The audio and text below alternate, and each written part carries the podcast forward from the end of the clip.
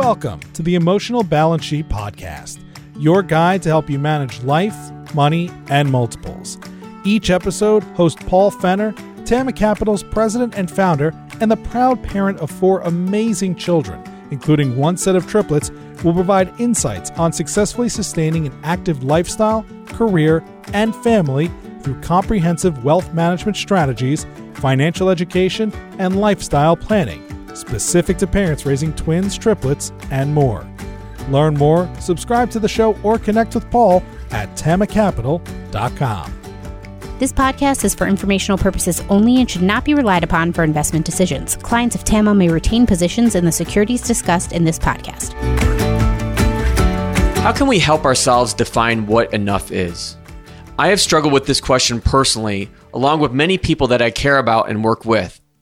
So, how would knowing the difference between an ideal and goals help us to answer this, this question? Kim Butler, the founder of Prosperity Thinkers and an affiliate coach with Strategic Coach, elaborates on the financial and mental constructs we build to achieve the freedom we desire in our lives. Kim's money journey began on her farm, where she and her sister looked after their cows on a daily basis.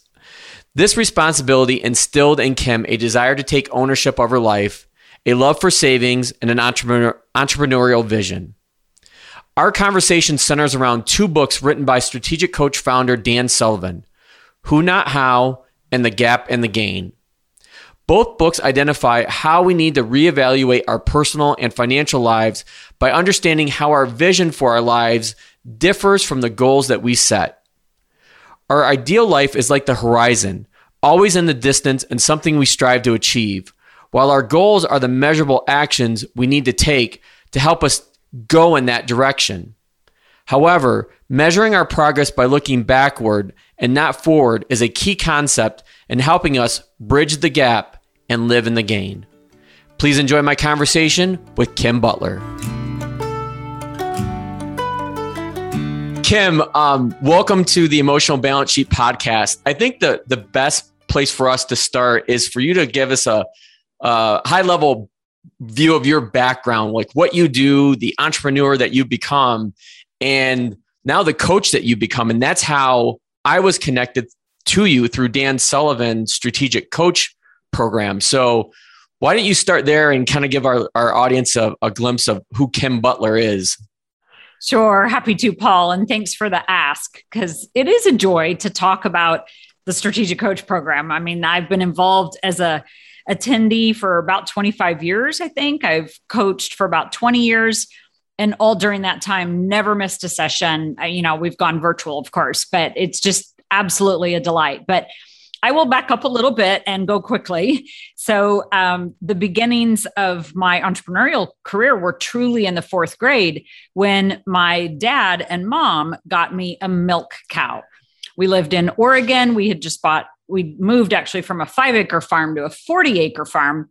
My parents were teachers, and I don't even know why. I think, you know, somewhere my dad's written down or told me why, but the bottom line is, we got a cow. I started milking, started selling the milk because it was way more than our family could deal with. And so, literally, all through junior high and high school, I had a lot of money. I had a business. My sister ended up getting a cow. We sold milk to uh, mostly friends and family, but people paid a dollar a gallon for these huge mayonnaise jars full of milk and cream. I mean, it's shocking when you think about the quality and the quantity that was available for that price. So I earned enough money to put myself through a private college for four years. And because of having to literally run a business all that time, had an entrepreneurial bent from day one and got out of college uh, with an English degree, by the way. so uh, that's, I think, why I have so many books on Amazon. And then I started to get involved in money right away. I started working at a bank. I started, and this is like late 80s. So, you know, no internet and banks didn't have the full service that they do today.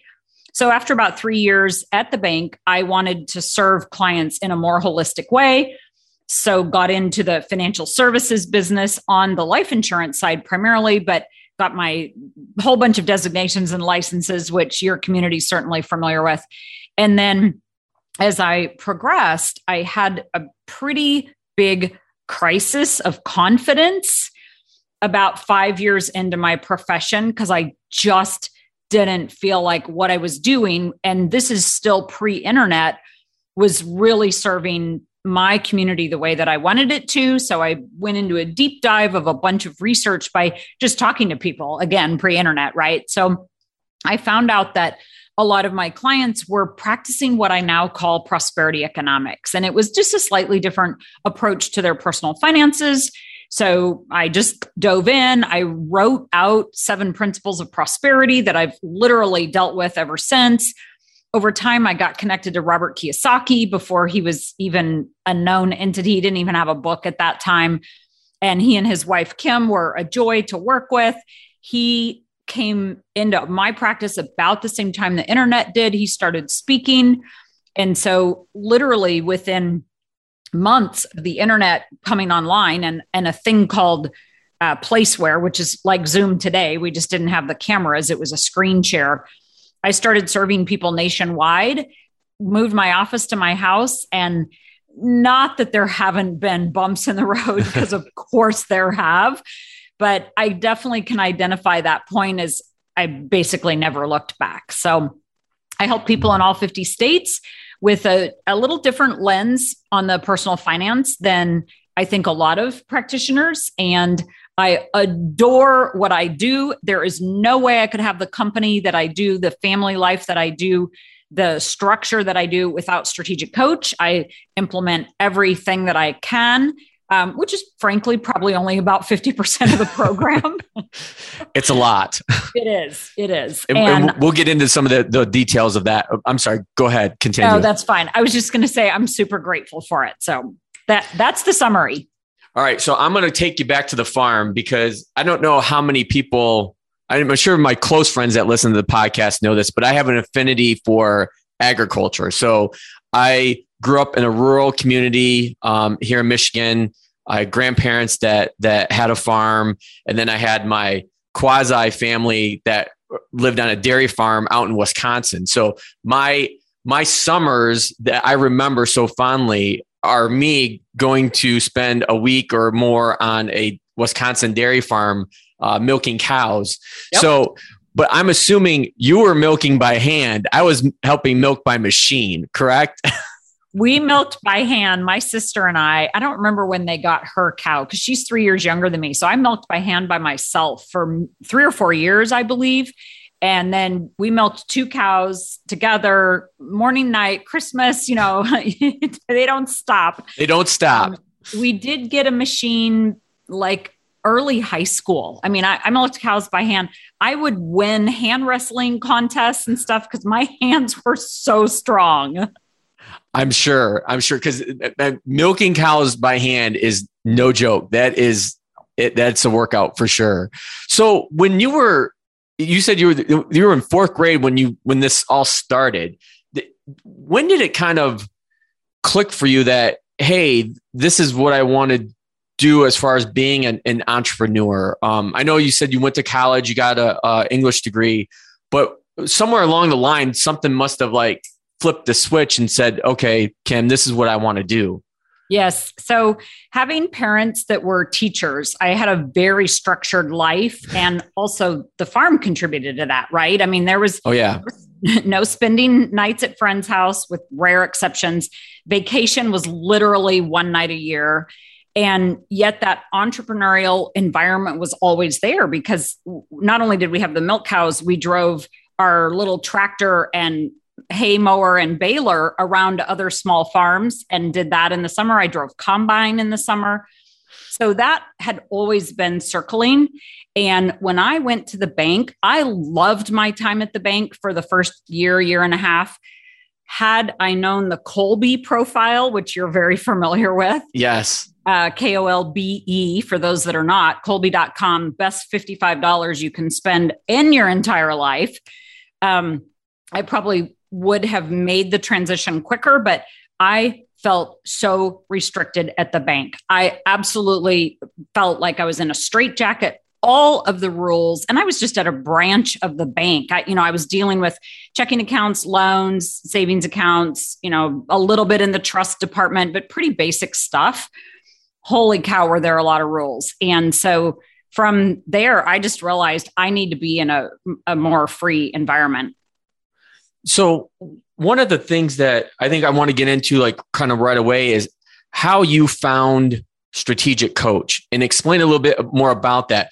But before I go there, let me kind of give the audience a, a lay of the land of like how I ended up finding you because Dan Sullivan, who was the founder of Strategic Coach, wrote a book this past year called Who Not Why.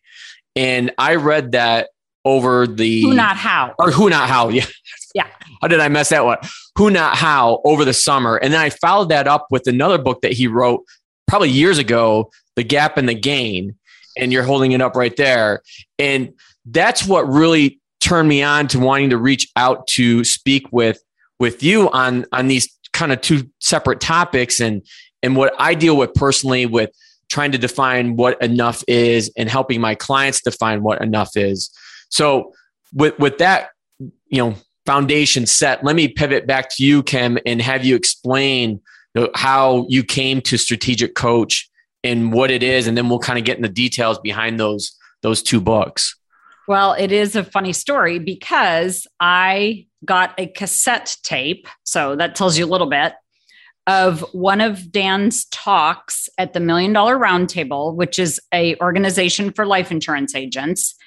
I don't know how I got it. I was probably on some, I've always been into learning. I was driving around in my car a lot. I've always been into kind of university on wheels, you know, what we would call podcasts today. so, you were a uh, front runner to some of these things like screen sharing, you know, cassette podcasts in your car, learning. yeah, that that is true. I, you know, I appreciate that. Thank you. So um, I listened to that cassette tape. I called Strategic Coach, signed up and paid for the first year and attended. And it, it's funny because in the strategic coach community, they kind of laugh because I didn't even have a salesperson attached to my record. Like I didn't need a sales uh, event to sign up and know. And I'll tell you what what it was that Dan said, and that was breaking through the ceiling of complexity. And it's because, like any entrepreneur, I was trying to be all things to all people. You know, when we start out, we think that's the way to run a business. And it was killing me and I was unhappy. And I I just knew that I had to break through that ceiling of complexity. And so I got myself on a plane to Chicago. I didn't have children at the time. And I absolutely, I didn't even have Dan as a coach. Um, I was in one of the first groups that was handled by one of his associate coaches, a woman named Adrienne Duffy, who I love to death. And so I attended her first class. It was not even in, they didn't have a Chicago office at the time, it was in a hotel. And I absolutely I'm so, so grateful. I mean, some of the early concepts that were taught, like gap and gain, and also the entrepreneurial time system of free day, focus day, and buffer day, and then, as you've indicated, this Who Not How book, uh, Gap and Gain, Who Not How, both available on Amazon. So instrumental in the way that I built my business and my life from that day forward. So let's let's start with um, Who Not How, and what I what I would like to focus on with this, Kim, is I know that I have entrepreneurs that do listen to the show, but I know a lot of people that listen are family oriented. And I'm wondering if you could talk, you know, high level about the concepts in, in, in that book, but then how it really applies to, you know, a, a parent, a family, yep. like every everyday life, if you will. Yes, yes. And it's one of the things that I think is so unique about Dan's thinking is though his clientele is specifically entrepreneurial and high level entrepreneurial there are a couple, not a couple, I would say there's probably seven or eight concepts that he has landed on that drill all the way down, seriously, to a two year old. And so I love that they can truly be so family oriented. So, Who Not How is a line item of what most people think of as delegation. So, even in a family, as we're well aware, a parent essentially delegates things to a child. You know, it starts out, you know, clean your room, take out the garbage, eat properly at meals. So, so not only like tasks, but also just a way of being. And as parents, we start to realize that our children have unique talents that they are going to grow up with, and they are not hereditary. And so I'm kind of mixing in some of the Kolbe information because Who Not How tells us that to get anything done, if you will find the right who, rather than focus on the how to get it done, you'll get so much better results. And in a family, you know, you you have the old adage opposites attract. So often the husband and the wife are opposite in how they get things done. Not always, but often. And then in a family, you add in the children, and they too are going to have their own unique way of how they get things done. And so, especially as you get with the children up into the you know early high school and they're starting to be more involved as an adult they're not an adult yet but they're being involved in conversations and they're more capable with the tasks that they perform et cetera et cetera the concept of really uh, supporting that unique ability. And again, unique ability is, is a term that Dan Sullivan uses, and it coincides really well with the Kolbe information. Supporting the uniqueness of that child in who they are and the natural talents, the God given talents, if you'll let me use that language, that they bring to the table. And so when you elevate that into a business, which frankly, running a household is a business, running a family is. is a business. when you elevate it into the business realm, you actually remove a lot of the negative aspects of delegation. When you can identify a who to get something done, that who, that person whose talent match the task rather than having to identify how to get it done. And it doesn't matter what it is. You can take homework. I remember. I was just going to say, can you give us an example? And I was thinking homework because, you know, I I feel very comfortable in teaching financial planning concepts to college kids, adults, seniors, if you will, that spectrum. But I I struggle with with teaching my own kids about this. And and I've even developed like a whole webinar on this that I just launched you know a few weeks ago on and one of the aspects of it is how to talk to your kids about money. And it's very difficult. Well and it's because our society in America and I think this is true in other countries as well for whatever reason have decided that money is a taboo subject which is a shame. It yes. should be it should be talked about and spoken of in the earliest days. You know, again, the two year old at the grocery store, that's when you start to talk about money.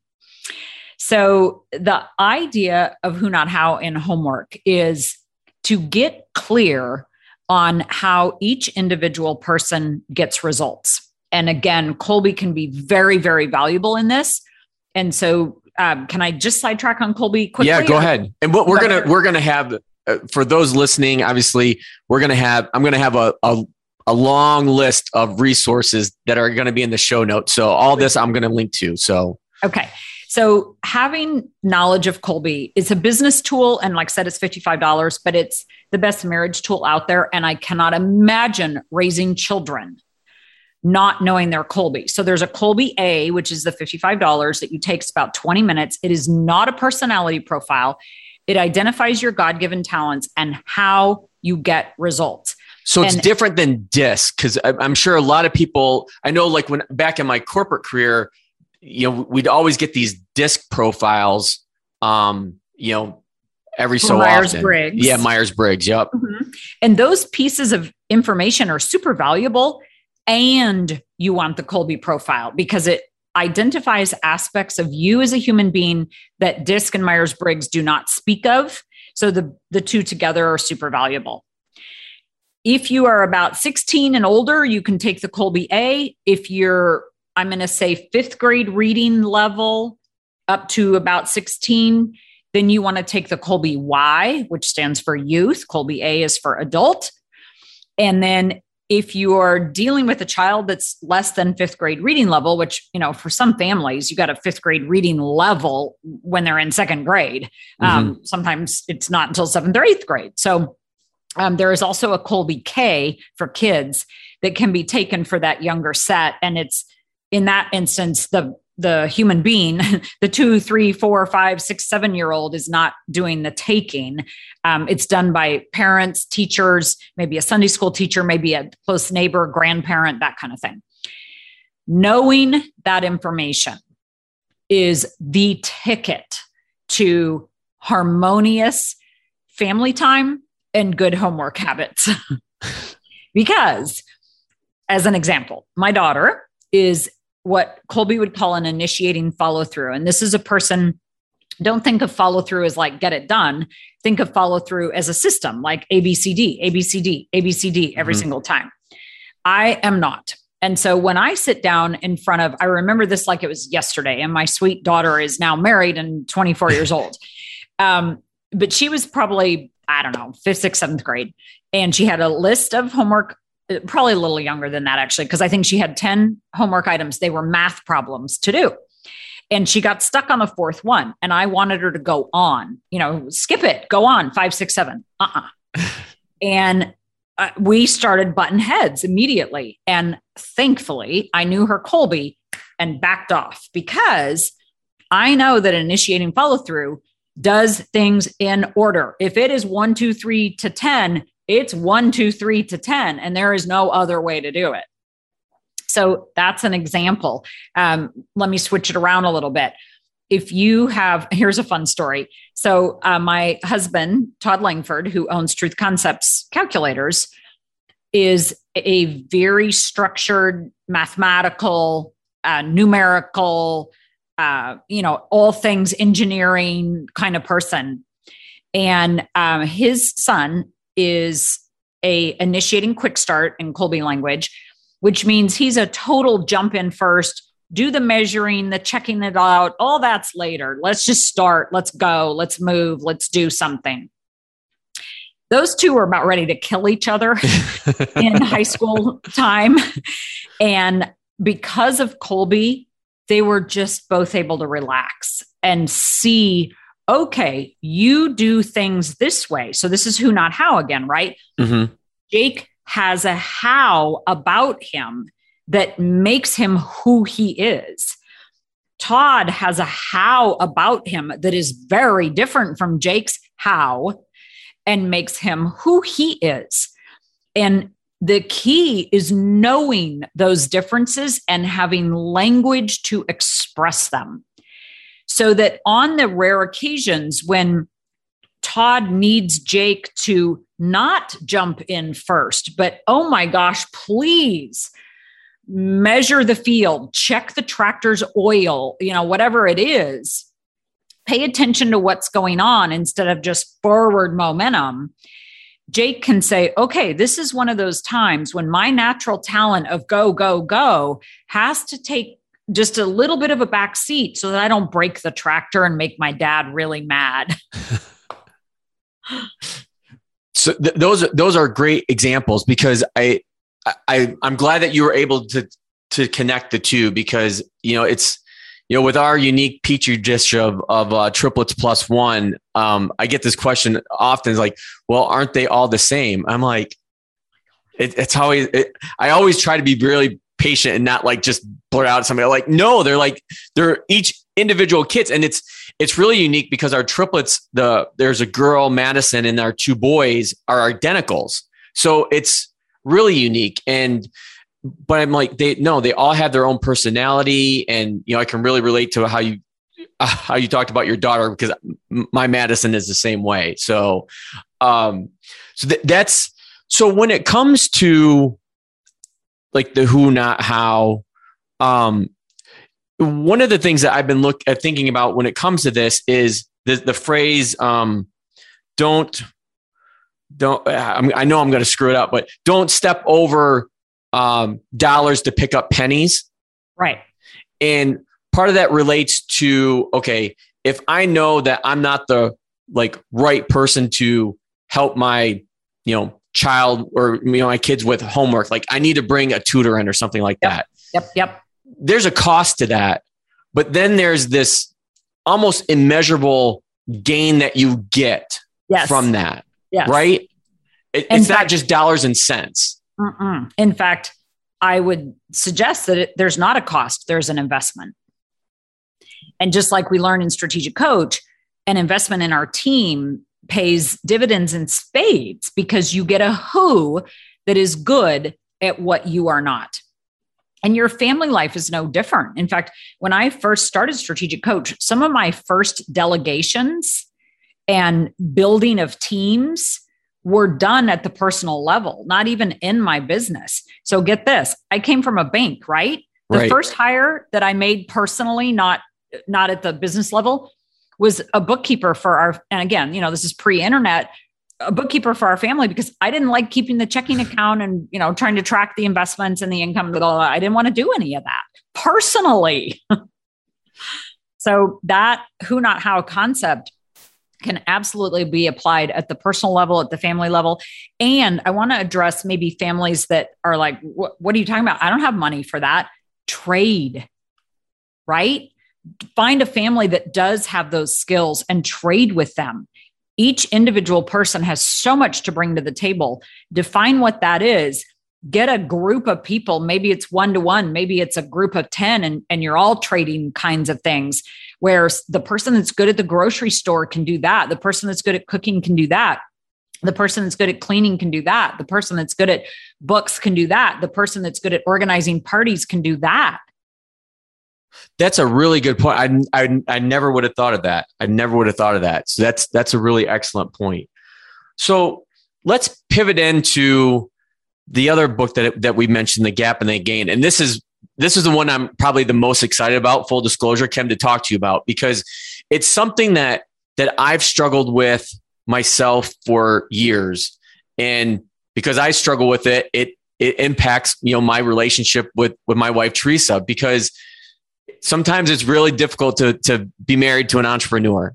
so part of it is this expectations of defining what enough is.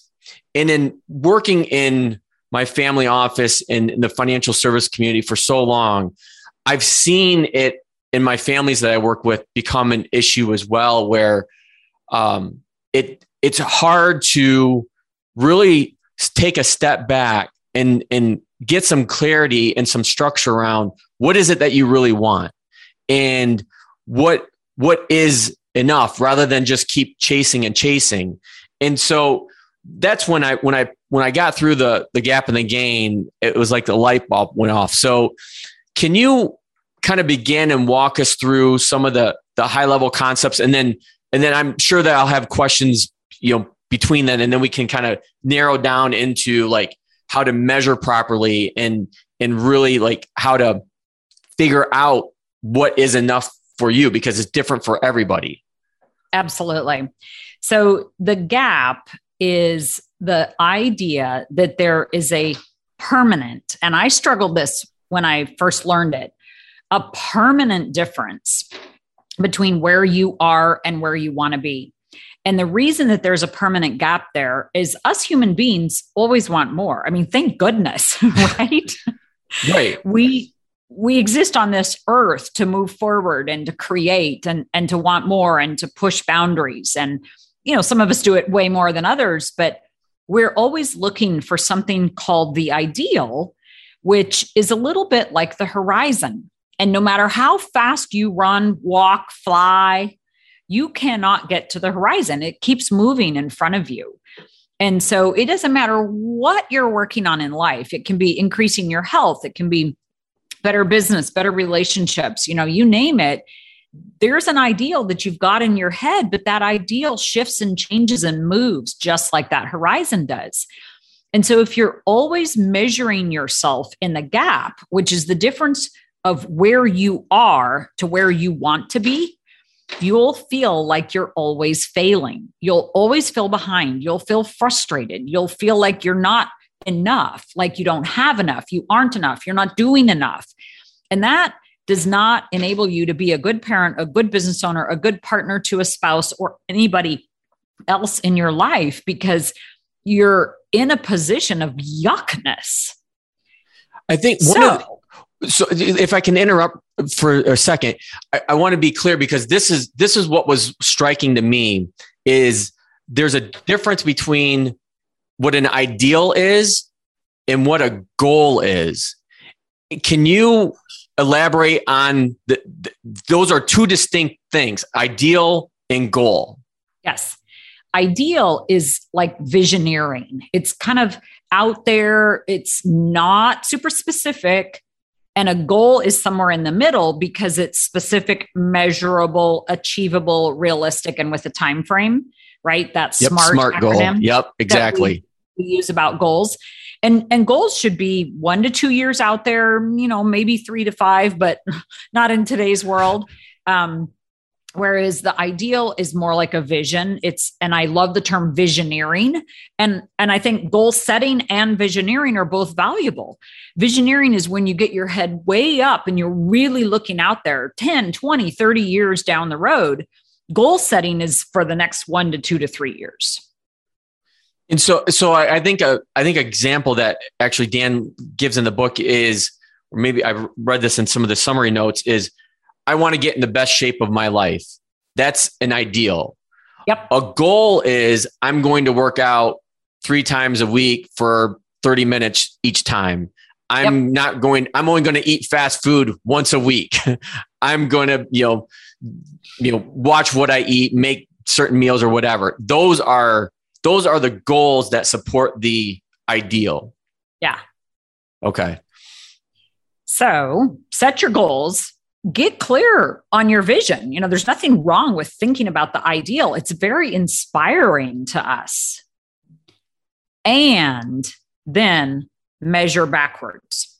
So instead of measuring yourself between where you are and where you want to be, take a moment to shift that focus backwards and measure the progress that you've made. It might be since yesterday, it might be since an hour ago, it might be since 10 years ago, it might be since you were born. Measure the progress that you've made, measure backwards, because when you do that, you feel more confident, more capable, more like you've achieved something because you have. And consequently, you are a better human being in all of your relationships and more able to bring to the table the unique talents and skills that you have because you have measured backwards and you have helped your family measure backwards and your business partners and people with their finances and all of the other things that we love to measure in life and it it's difficult i think for people that are visionaries they're you know very forward thinking people like you know on mondays i don't want to talk about the weekend i'm about the week ahead. And yet i've learned to even if it's just for a moment turn and measure backwards about the progress that i have made rather than measuring forwards. And i think that's the one element of the book that i really struggled with um, this whole measuring backwards. And I remember having to reread and reread and reread until finally I think the light bulb finally went off because, you know, as Dan put it in the book, your ideals, that vision, that horizon is is constantly out in front of you like you're you're never going to reach it and that i think that was the other key point is that again i think it strikes that that very unique difference between what the ideal or vision is and what the goal is. Um, you know, a goal can be achieved.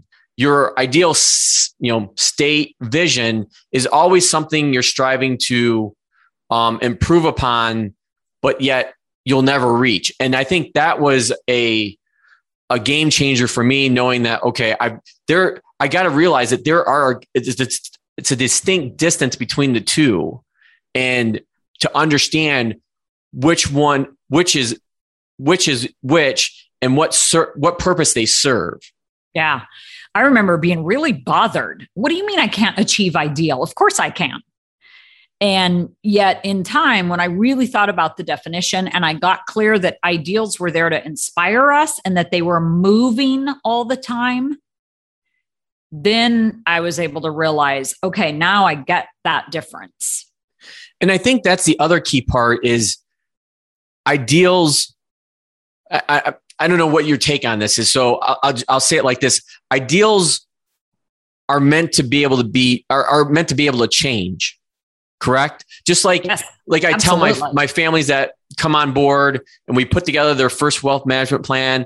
And I tell them, I can guarantee you that this plan is wrong. I don't yep. know how, you know, what direction it's wrong or how long it'll take to be wrong, but things will change. Life transitions will happen to all of us. And that's, you know, in the year that that we've had the show now, that's been one of the, I think, fundamental um fundamentally cool things about this show and how it's turned out is all the life transitions. The feedback that I get from from our listeners is that I love the stories that people share about their own personal life transitions. And it helps them feel like they're not alone, whether it's, right.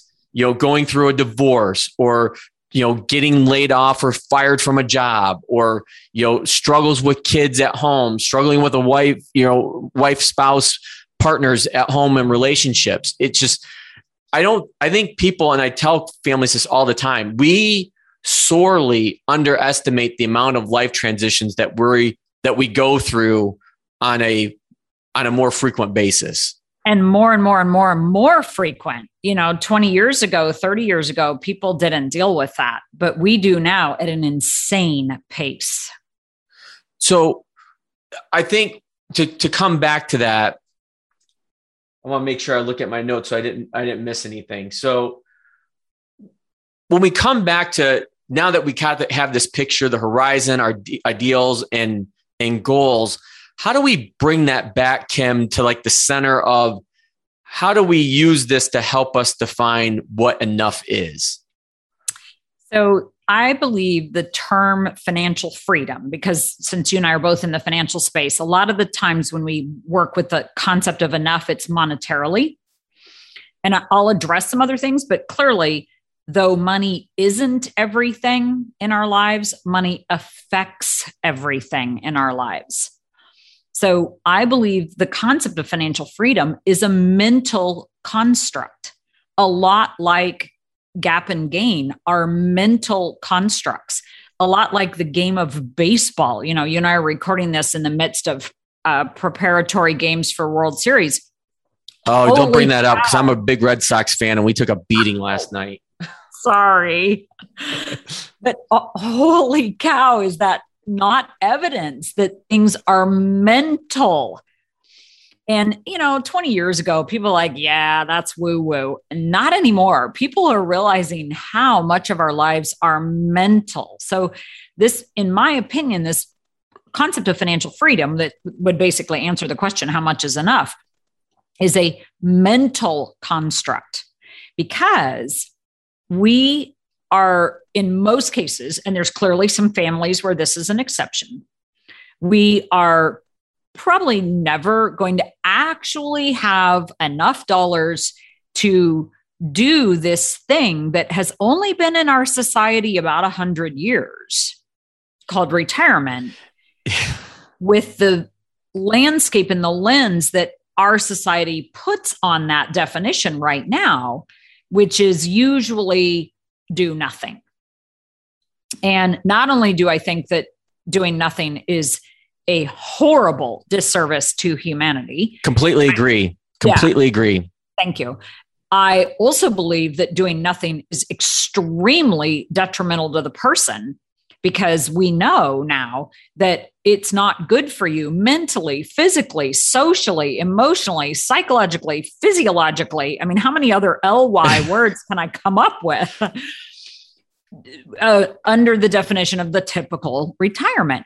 So, and this is what I love about the entrepreneurial time system from Dan Sullivan's strategic coach program, which can apply to retirees, in my opinion, in spades, like in the best match ever. Because if, and I don't want to get super sidetracked on that, but if you just apply and you can look it up, entrepreneurial time system, Dan Sullivan, um, just apply that thinking to the days of a retiree. It's so, so valuable because we were put on this earth to serve. And if you go back to biblical references, there was certainly nothing called retirement in, in the typical sense. So if retirement to you is is two or three or four days of work a week, that's awesome. And now circling back to how much is enough and that question, that can help us have mental financial freedom. Mental financial freedom, freedom is different than uh, measured uh, dollar financial freedom because measured dollar financial freedom would say, I have enough to live the rest of my life and not worry about earning an income. And yes, there are some families that can pull that off, but it's pretty rare because we're, you and I in our mid 50s, uh, you know, 40s, whatever, are going to live another 50, 60, 70, 80 years. And because we know that work is serving and serving is good, we're given two hands, one to serve ourselves, one to serve others, then that is mental financial freedom because I know that I can always serve and earn money with that service. And so I can be financially free today, mentally, even if I'm not numerically. And I believe that that helps answer that question how much is enough? Because I don't care how fancy of a computer system, software program, or app you have. And believe me, I feel like I have some fancy ones too. It's all based on assumptions. And so for us to have an app or a calculator that says, well, if this, then that, and that that calculation numerically proves financial freedom, you said it so well. That thing needs to go in the garbage can today. And what's so much more important is to get mental financial freedom that helps us answer the question, how much is enough? And if we're measuring backwards with the progress that we've made, i.e., I saved more money, i.e., I moved an asset from sitting to where it creates income. If we are measuring things like that, then we can stay out of the gap and it will help us get clear on the difference between mental financial freedom, answering the question, how much is enough, versus numerically answering the question, how much is enough. I don't know if I could have put that any more eloquently or beautifully, Kim. That was incredible because it it kind of I, I tie this back in the work that I do with my family office um, clients is this concept that I use with them is I call it hybrid a hybrid retirement plan. It's like you may really hate your current career, yeah. but let's just say you can say I'm 50 years old. I'm not. I'm 45, but I'm 50 years old, and you know I, I got to get out of here by 60. I can only do this for 10 more years. And my conversation is well, what are you going to do then? Yeah. What are you What are you going to do then? It's not like you're just going to be able to sit and do nothing. Um, your spouse will probably literally kill you, and that's actually one concern that I have when when when my older families get closer to retirement, their kids are gone. What happens to that relationship? Again, another monumental life transition that most people don't think about. And I try to have them start talk, having those conversations now. I'm even having that conversation now with Teresa. We're in our you know mid to late 40s. Like, what are we going to do? We need to make sure that we have a healthy relationship now, so we have a healthy relationship in the future when our lives really change. Right. But this this whole concept of hybrid retirement plan to me is start thinking about what you would like to do and call, whatever you want to call it, the next chapter, the next act, whatever, where you're doing something that feels good. Like, yes, mm-hmm. it's work, but it doesn't necessarily feel like work. And you can do that for, you know, a considerable amount of time and still make your financial life work with your mental life. Because I'm sure as you, you know, worked in this, this industry as well, and, and, and I have like, I've really stressed to, to, to the people that I talk to and work with, both family, friends, that I think there's been this concept where your financial life is different than your personal life, and they're not.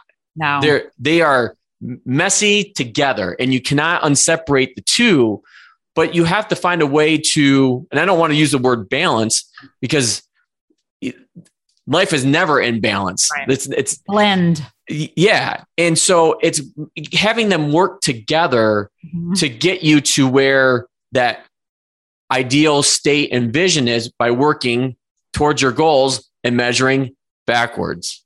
So pulling Really that all well together. said. Really well said. So Kim, I know that I only have you for a finite period of time. So I want to I want to get to we we've talked a lot about resources. And so I'm going to link to a bunch of these in the show notes, but are there any other resources that you would want the the listeners to know about? Well, we made a special page for you and your community on our website. That's awesome. So it's prosperitythinkers.com forward slash Paul. Prosperitythinkers.com forward slash Paul. And there's lots of goodies on there. And clearly, anybody that comes from your community needs to go right back to you for anything financial. But they may enjoy because I do have a wicked amount of content available I know you they do. May, they may enjoy pursuing some of that. And thankfully, uh, because of an awesome team, I've been able to create over time things that people can read, listen, and watch because I believe that we learn typically in one of those three ways, sometimes a combined, and sometimes people really need to get their hands on things. But if you learn best by reading or listening or watching, I have material in all of those modes. And so have at it. I mean, it, it's all there, prosperitythinkers.com forward slash Paul. Awesome. So that'll definitely be in in the show notes. So my closing ca- question that I ask all of my guests is what is the best thing about being a parent? The joy of seeing another human being grow and develop talent. And as you said so well, whether somebody has triplets or just two kids that are not, it is so amazing to see the differences and to help those develop. And with it, learn about yourself. I always am sad when I meet a couple that has not had children, and it's more common these days because I think they have a tendency to become super selfish and being a parent forces you to not be selfish and it forces you to learn and keep learning and to stay young. And you know then you get the grandparent and i'm not a grandparent yet but uh, you get the grandparent and the great grandparent thing going. And oh my gosh what an what a gift to witness the growth and the development and be able to be in a position. Uh, the last book that we wrote um, as in most recent, not last forever, because we're already working on the next one, um, is called Perpetual Wealth. And that whole idea of wealth is more than money to pass on. And you, as an individual, each person listening to this, have such gifts and talents and values and wisdom to pass on. And so I want to help more people do that and that is the best thing about being a parent is having like a built-in audience to pass on your wisdom and gifts and talents Well, Kim, that is a fantastic response. And I think uh, a, a fitting way to, to wrap up our conversation. Uh, Kim, I can't thank you enough for being on the Emotional Balance Sheet podcast. And I'm sure that we're going to have many more conversations to come. thank you paul Thank you for listening to this episode of the Emotional Balance Sheet Podcast. Please visit tamacapital.com to subscribe to this podcast or to connect with certified financial planner and registered investment advisor Paul Fenner of Tama Capital. And please join us again next time on the Emotional Balance Sheet Podcast.